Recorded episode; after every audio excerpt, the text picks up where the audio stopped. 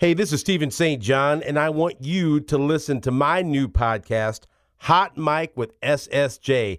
You can watch Hot Mike with SSJ on YouTube or download the podcast wherever you download your favorite podcasts.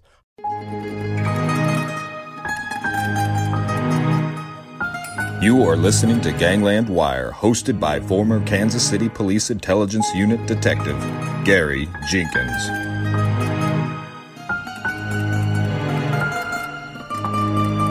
Welcome, all you wiretappers out there, back here in the studio of Gangland Wire. Don't forget to hit me up on Venmo or PayPal if you feel like supporting the program. I have a special program today. We have Ron Chepesiuk. Where are you from, Ron? I'm originally from Thunder Bay, Ontario, Canada, and I've been living in Rock Hill for the last 30, 35, 40 years. That's what I thought. And we have Jesus Ruiz Henao. Welcome, Jesus. Thank you very much. Jesus is originally from Colombia. Now, Ron has done a book called The Real Mr. Big. Ron is a pretty prolific true crime author. You need to only check him out on Facebook, a lot of the different Facebook places. I don't know. Do you have an actual Facebook page? Yeah, I have a Facebook page. I have a website, ronchepesiuk.com, and Facebook would be the best place to And- check and- with me.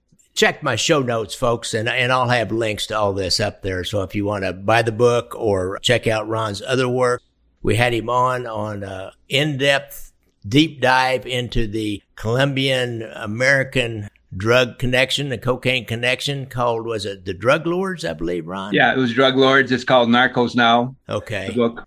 And Ron has done a deep dive into this world, as, and we've all lived it. I was a soldier in the Ronnie Reagan war on cocaine coming out of Colombia at one time in my life. And now we're going to look at the British connection, which I've heard about, but I always wondered when I was doing drugs, how do they get that stuff from Colombia over to Europe? It's pretty easy to get it up the United States, but how they get it over to Europe? And Jesus, I think you're going to be able to tell us a little bit about that, correct? Yes, my first view to travel to Europe was because by early 80s, mid 80s, the DEA was very powerful in Colombia. They will have the power to do anything in this country when it's about drugs. And I was really scared of them. For that reason, never went to America, never think to do anything over there. And on top of that, the main cartels, Medellin and Cali cartels, were already in power of the market there in this drug business. That was the main reason I decided to move to Europe.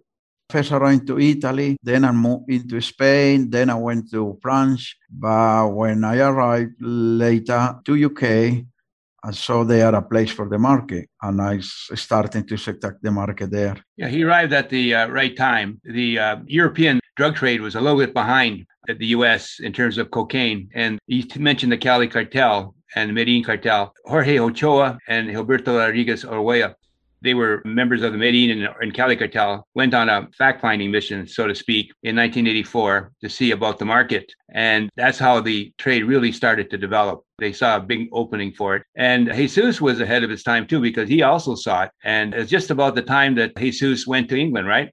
1985. And he explored the market, did his research like he always did, and decided that there was a great opportunity there for the criminally minded. always an opportunity in drugs. You know, when the mob in the United States couldn't make money off of illegal alcohol, they went to gambling. And then later on, they made drug money off of drugs all along, but later on, drugs became the real moneymaker. Yeah, That's, yeah. you know, that. And Jesus, you are a typical example, a real example of uh, an immigrant community, bright, young guy who goes to a foreign country where he doesn't really speak the language, where he doesn't really have any connections, no family connections, nothing. And there's a way for you to go and make money and really do something. And that's with, starts off in the United States when prohibition with alcohol and with cocaine. That's the deal. That's the way to really get something going. Yeah. So when you first got there, you didn't go there with the idea that you were going to, to go in the cocaine business, did you? Or did you? When I first started, I was looking for any kind of opportunity. But when I went to Italy, I went to meet some contacts from the Sicilian mafia, and they introduced to me to some of contacts in London. And that is the way I finally arrived to London. For the first time, I was a very young boy. And then I come back to Colombia and then I explained to my friends over here the opportunity to set up a market in, in the UK. And then I went back to London for goods on 1985.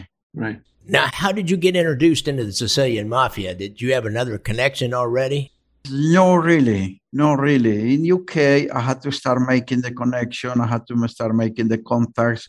That was not really a problem. That was easy to start uh, making a contact, making connection with people, because mid 80s in UK, whenever, even even now, whenever they notice you are a Colombian, they start demanding. And yeah, they figure you. To, they figure you have a connection right straight to the right. source just because you're from Colombia. Right. Yeah, exactly. Easy to make connection because you're from Colombia and they start. The demand is there. Everyone is demanding for that. And that you feel, I was feel that I'm a Colombian, I had to start supplying these people. Ah, it's really amazing. I mean, Jesus was in his early 20s, and his friend had the contact in, in Sicily with Sicilian mafia. Jesus volunteered to go, which was quite remarkable traveled all the way from Colombia to Italy to talk to mafia, the Sicilian mafia, the mafia. The I mean, mafia. the biggest mafia in the world, the most important mafia at that time in the world. And he was able to, like a diplomat, make contacts. And they put him on his way to England. He went to England, made further contacts. And uh, with that knowledge, he went back to Colombia, came up with the idea of, of using the mail service to move the drugs. It was very small at first, but he was making good money at the time. Yeah. So when you contact the mafia and and, then they connect you with somebody in England, was it another Sicilian in England? And did you have to give them a little piece of the action? Did you have to keep them paid off all the time? Yes, normally they pay off all the time. Yeah. Okay. So, and was it another Sicilian when you got to England? Yeah. And so when you got to England, then, you know, I know there's English organized crime. There's some Sicilians. It's not quite like the United States. Did you just go into like some of the drug places? Uh, I mean, drug places, the, the, discos where they do a lot of drugs and start asking around and start finding a dealer. I mean, I, I'm always curious about how people find each other in this world because it's such a secretive world and everybody's suspicious that somebody else is going to be a, an informant or an undercover cop or something. I was very, very careful to the new people I met. And before I do any deal with them, I never presented myself that, that was me. I always presented just a messenger, and I was in the middle. For that reason, that was an informal thing like that. They were not interested in me because they weren't interested in the main guy.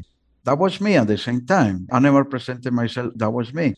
And whenever I make somebody new, before check for their background, never seen about them, family, I never seen before I started to do any deal with them.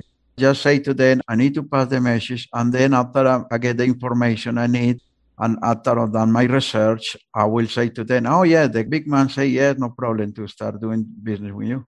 You're always taking a risk when you're a gangster. Hell I mean, you could be careful and all that. So I think Jesus was a little bit lucky too, but yeah. he increased his luck by being really cautious. He did this with everybody. He did this with the, the people he hired to run his organization. He would check them out just like an employer. He would check their backgrounds. He would go see where they hung out. He would check them for honesty. It worked. You know, he had a very tight, oiled organization. It ran real well. Over in England, were you able to find cops that would take some money and maybe help you check people out, that kind of thing? A cop would be invaluable to check people out. Mm, yes, there will be people there. Yeah. You, you, found cops that you could pay off.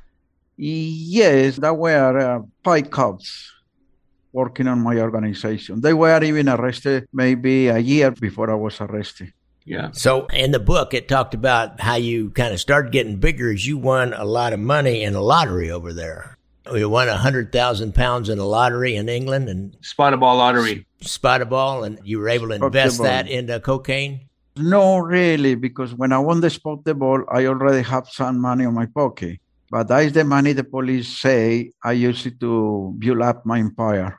So were the people in Colombia, were they fronting you, as we say? Were they just giving you the cocaine? And then when you would sell it to somebody else, then you go back and pay for the cocaine you already had? I'm always interested in nuts and bolts of how these things work. People in Colombia, when they send a consignment of cocaine, I will always pay that first. Many times they will send the, we have any payment in advance. I will pay them back after I, I sold the cocaine. Okay, so if something happened and you lost it, then you had a shipment got busted by uh, customs or something, then you're just out the money, and then how do you handle that? I will have to pay from my own pocket. Yeah, that's true. I was really lucky because I lost uh, very few quantities. I never lost any big quantities, hundreds or 300 kilos, things like that. Never. Only a couple of times I lose five kills when somebody, another 20 kills when, when somebody, when delivery people. One of the things that you mentioned, the Cali and the Medellin cartel, he worked with members of the Norte Valley cartel, which was the uh, third cartel, and it operated in his area. And he was related to some members. He knew other members, and he developed a close working relationship with them, which was remarkable because there's a lot of infighting, a lot of killing, and he managed to keep his contacts going all the way until the end of his organization. So I noticed some of your money you paid off. A lot of it was to uh, for shipping. You had big shipping expenses to the people that took it on boat. As you got to be bigger and bigger, people that took it on boats. You had people on those boats. You had customs officials. You had all kinds of people to pay off. There had to be a lot of balls, a lot, a lot of details that you had to keep up in the air and going all the time. How was that life? I mean, were you on the phone and your pager and everything 24 hours a day, seven days a week? Had to take a lot of energy. Yes, sometimes when the war comes, we have to keep working 24 hours a day, yes. So, was your primary port of entry Spain? I think I read something about coming in Spain. Was that, or did you take it directly to England? How was your route set up? I didn't hear the question properly. Did you ship most of your cocaine through Spain, or did you also use England? Most of them come, yes, through other European countries and then into England. But a lot coming direct to England as well, into the Liverpool Portsmouth. It was very easy to ship cocaine from Spain because of the European Common Market. There were no borders. It was so- so easy because there was Yeah. no borders. Yeah, and so the boats came. They used small boats to bring the cocaine on shore. You put them in lorries, and they moved all the way to England. Of course, that's changed now because England dropped out of the EU, so probably a little bit harder today to ship the cocaine. Yeah, I imagine it is. So again, that's a lot of people you've got working for you. How do you keep track of all that? Yes, at some point I have over 20,000 people working, dealing with, especially with the money. Because when the cocaine arrived, that was so easy to go, to disappear, right? Come and straight away that goes. In less than 24 hours, one ton of cocaine is gone. But the money, that was the one who was making the problem, especially to send money back to Colombia. And for that reason, we had to create like a giros company and uh, employ over a lot, a lot of people. The giros uh, refers to the money transfers, electronic money tra- transfers that were transferred overseas. And he had like 20,000 people in Colombia that would pick up the money. And Oh, uh, wow. they would ship in under 500 pounds because that was the legal amount before you had to report paperwork. It works like the United States too in money law. It's $10,000 here in the United States. You can move money up to $10,000. And if, if it's see. over 10,000, then you got to report it. So, God, that's a lot of people there. and then did you had somebody in Colombia that would go around and collect all that money in order to get it back to in the larger amounts to the suppliers? Because they had, you know, they had hundred thousand dollars coming at some time. I have a couple of, one of them was my, my younger brother.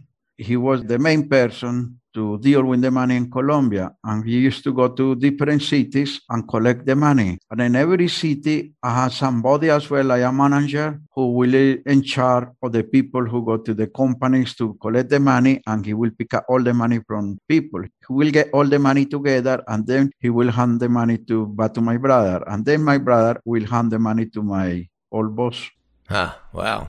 And that's all cash. That's probably fives, tens, twenties, maybe some fifties, but probably not even that many hundred dollar bills, was it? When you think of it, I mean, you talk to drug traffickers, they say selling the drugs is easy. Moving the money is the hard part. Getting That's the money out of the country. Yeah, it's the hard part. It's a headache. Nice headache, of course. But yeah, and he had such an incredible organization that it was like a major corporation. It was like GM, General Motors, or uh, IBM.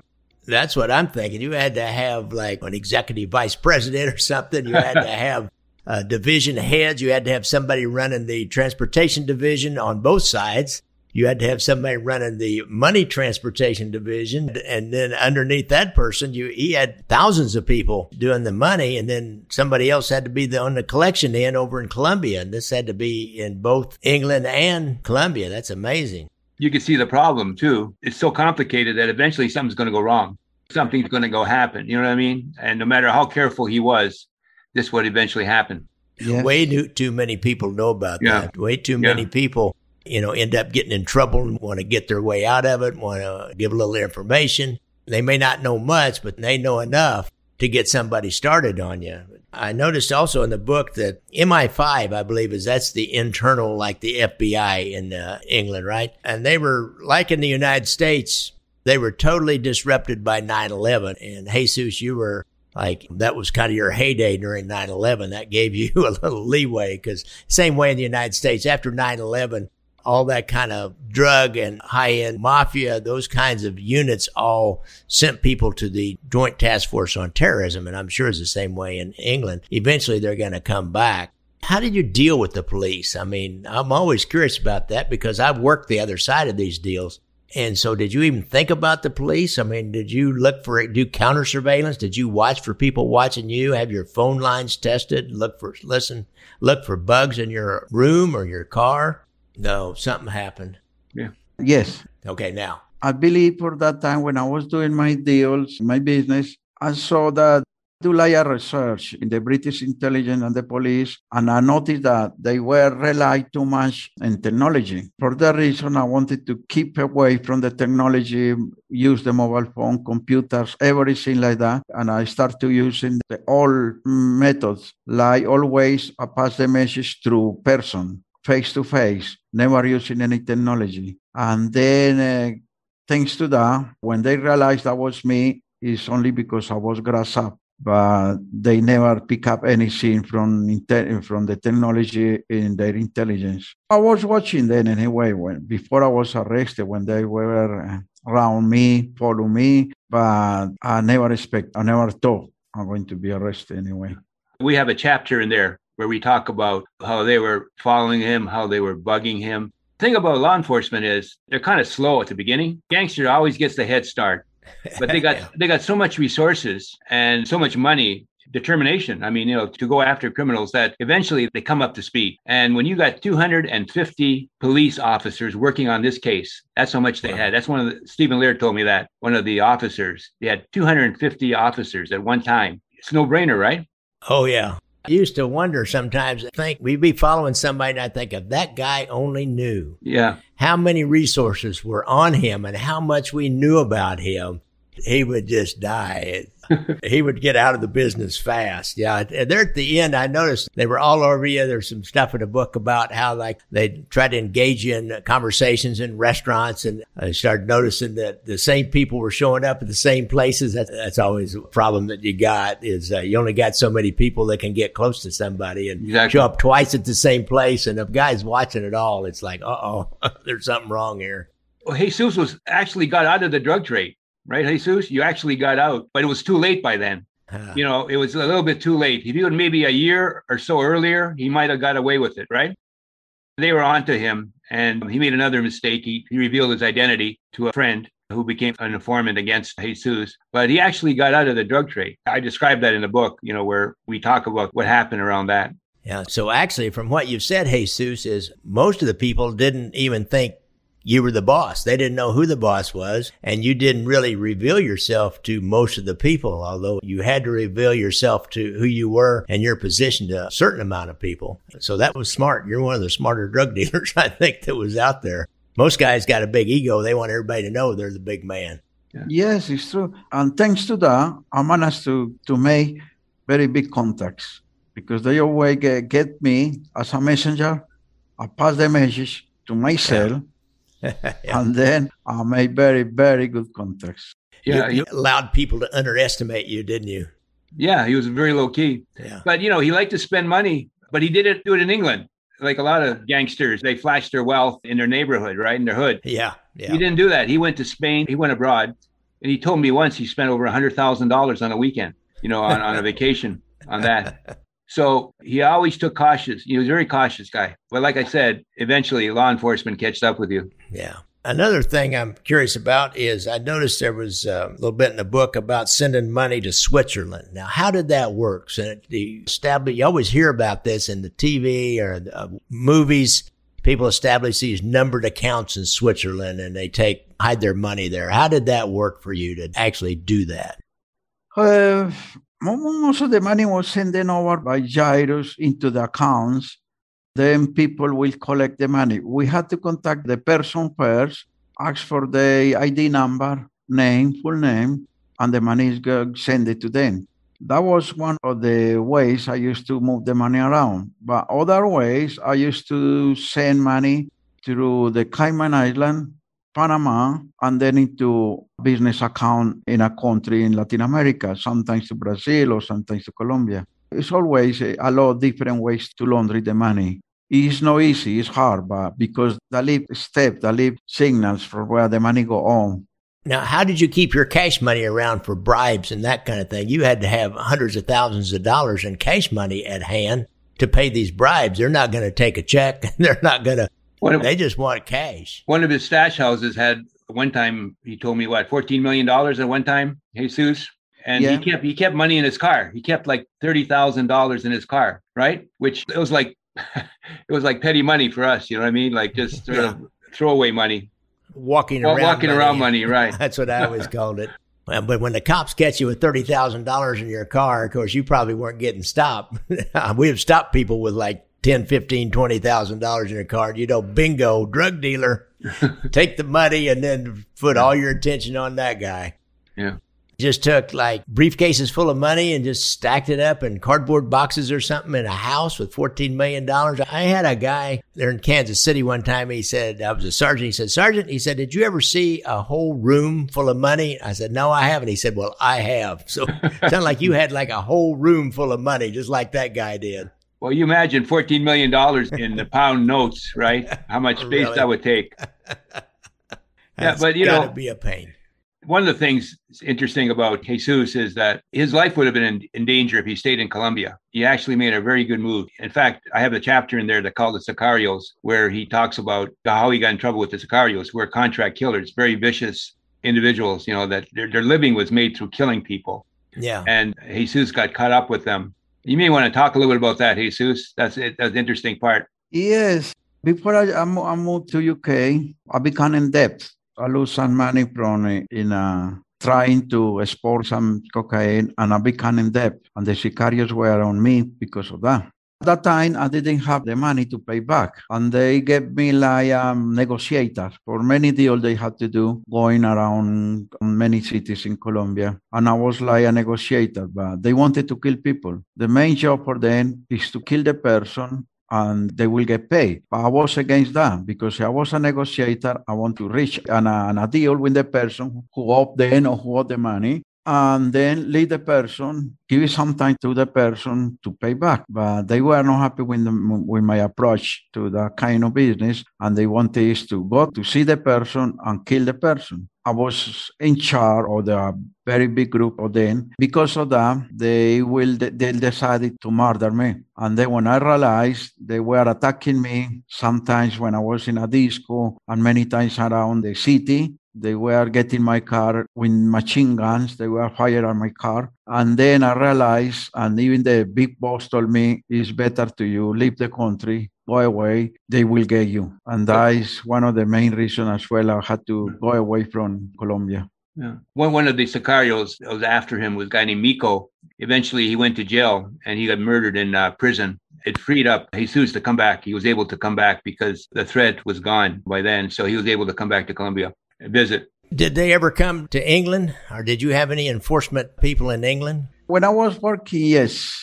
I used to have three Colombians and one Italian. How they were my informants, uh, enforcers, in case I need their help. And even then I was arrested, I contacted them and they wanted to be with me at home, ready to repel the police, to fight in the police with the guns and everything. But I don't know. I decided, no, no, no, it's too late. Leave it for tomorrow to see what happened they were arrested and sentenced for drug for um, gun offenses.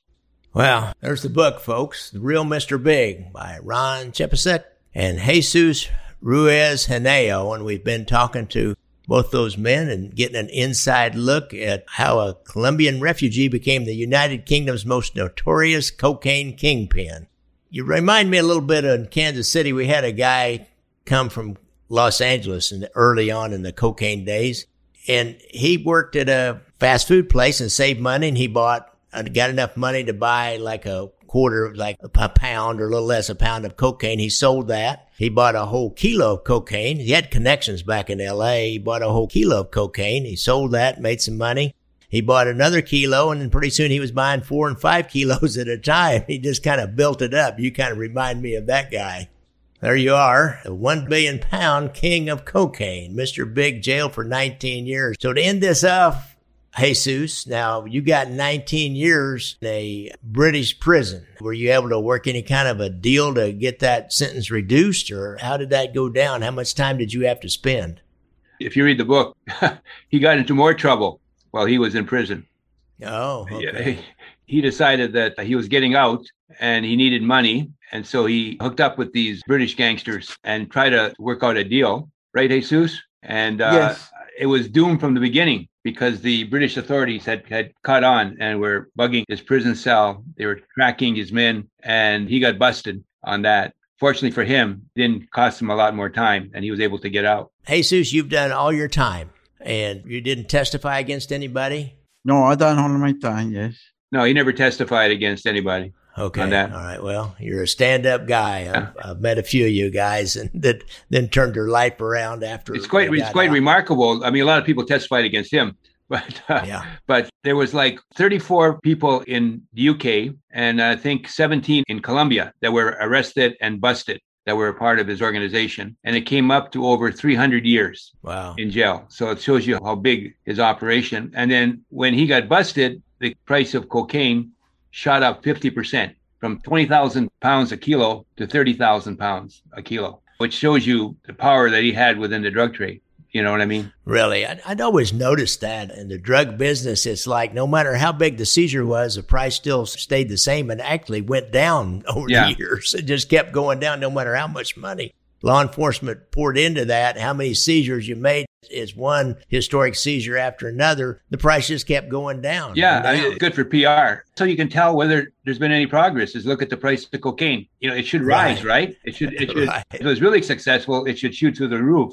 But you look at the price of cocaine, and it's gone down. It's gone actually down, and supply and demand. Really, I'm sure that somebody stepped in, took up the slack after Jesus the scene. Yeah. They didn't miss a beat. It was just like after Escobar left the scene, Yeah, yeah. the Cali cartel left the scene, El Chapo left the scene. There's always somebody. As long as you have demand, you're going to have somebody that wants to supply it. Yeah, that's kind of part of the problem. But The only way we ever look at this is let's Yeah. stop the supplier and not doing anything about the demand. And as long as the demand's out there, Yeah, there's going to be exactly. a supplier.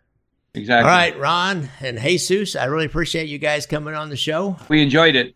Good Yes. luck in your future endeavors and check my show notes out, folks, for all the books and links to Ron's website and all the books that he's written. And there's a bunch of them. He's prolific in the true crime genre, shall we say. And you- you still have your radio show. That's the first time I met you, Ron. I was on your show. Exactly. The I have radio uh. Crime Beat on the artistfirst.com website. It's a radio show. Tonight, in fact, I'm going to have Julie K. Brown, the woman that took down Jeffrey Epstein. Oh, yeah. I saw that on Facebook somewhere. That sounds interesting. This project is still ongoing. Tomorrow, we're meeting with on Zoom, like you, uh, with a British production company that won an Oscar to see about maybe optioning our book. Oh, that'll be nice. Yeah. nice. So we're pretty excited. Yeah. We're pretty excited about that, right, Jesus? Yes, yes, we are very excited, and we hope something coming on. Yeah, exactly. Guy Ritchie to, to direct it and get Brad Pitt to play Jesus if he could affect a, a uh, Colombian accent. Leonardo DiCaprio, I think Antonio Banderas should play him. Antonio Banderas, he would be the best, actually. Yeah, I just love Brad Pitt. He's a Missouri boy. See, I want to be Brad Pitt someday. Yeah. but yeah, Antonio Banderas being playing Jesus. yeah. Man, that'd be cool, wouldn't it? Yeah.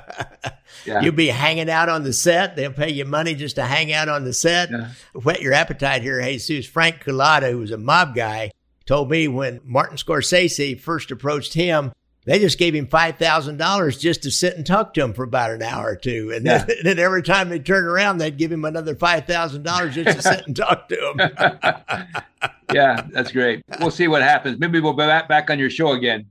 yes. yeah, really. We'll talk about the movie. All right, Jesus. Thank you, Ron. It's good to talk to you again, and we'll be in touch. Okay, thank you. We enjoyed thank it. you very much. Yeah. Thank you very much. Okay, thank you. Let me have the let me in the show. Okay, thank you. Thank you. Well, folks, that ends another Gangland Wire episode. I just want to thank you all for listening and for all your nice Apple podcasts and other podcast app reviews and uh, nice comments you make on my YouTube page and on my Facebook and questions you ask on my Facebook pages. Now, as most of y'all know, I upload my Zoom interviews on YouTube so you can see what my guests look like in real life. And also put most of those on my Gangland Wire podcast Facebook group. And, and in regards to those Facebook groups, I've got two. One is the Facebook page, Gangland Wire Facebook page, and the other was my podcast group. And the group is smaller and I monitor that pretty closely. So get on that. I want to thank Ken Couture and several others for keeping fresh content on my Facebook page. If you want more mob information you can shake a stick at, just go to the Gangland Wire Podcast Facebook group. And remember, if you support the podcast with donations, you'll get an invite to my monthly live Zoom calls where we'll share stories, answer questions, and sometimes have guest speakers. And in general, we have a good time. A lot of guys will be sitting back in their den with a cigar and, and a drink and and uh, we just have a really good time on those monthly Zoom calls. The main method of making a donation is on my website donate page. You can use a credit card or use PayPal, but you can also buy me a cup of coffee or shot in the beer with your Venmo app or make any donation that you want to make. If you do it on Venmo, make sure you get me an email if you want to be on my Zoom call. I ask for donations to help do my next documentary. And a lot of you guys really responded big time. And I've been able to pay people and it's going to have a little higher production values than what I've had before. I'm getting really close to completing it. It's about Kansas City organized crime and politics. I have a title finally. It's Vote Fraud Here Again, Politics and the Mob. And don't forget about my previous documentaries, Gangland Wire, Skimming from Las Vegas, and Brothers Against Brothers, The Civella Spero War. Both of those can be purchased or rented on Amazon. Now, finally, the last thing I'm selling, and then I'll leave y'all alone, is my book, Leaving Vegas, the true story of how FBI wiretaps ended mob domination of Las Vegas casinos. Now, that title is a mouthful. Now, if you're going to get that book, you're going to find that I used a lot of the actual wiretap transcripts from the skimming investigation. And if you get the Kindle version, I got the audios from those wiretaps and you just click on a link and you'll go to that other website and it will allow you to listen to all those wiretaps. I think that's kind of unusual. So go to Amazon and get that book and get it in the Kindle version. And if you don't have a Kindle, Amazon has free Kindle software for your tablet or your phone. Now I'm going to let you guys go, but first I want to say that Gangland Wire supports the Veterans Administration, their programs that help veterans out with PTSD. You can get help with their hotline, 800-873-8255 and then push one. Or you can go to their website, www.ptsd.va.gov. Thanks a lot for listening, and I must credit all of our music to our good friend and Frank Costello expert, Casey McBride from Portland, Oregon. Check out Casey's Frank Costello Facebook page, Uncle Frank's Place. Thanks, Casey.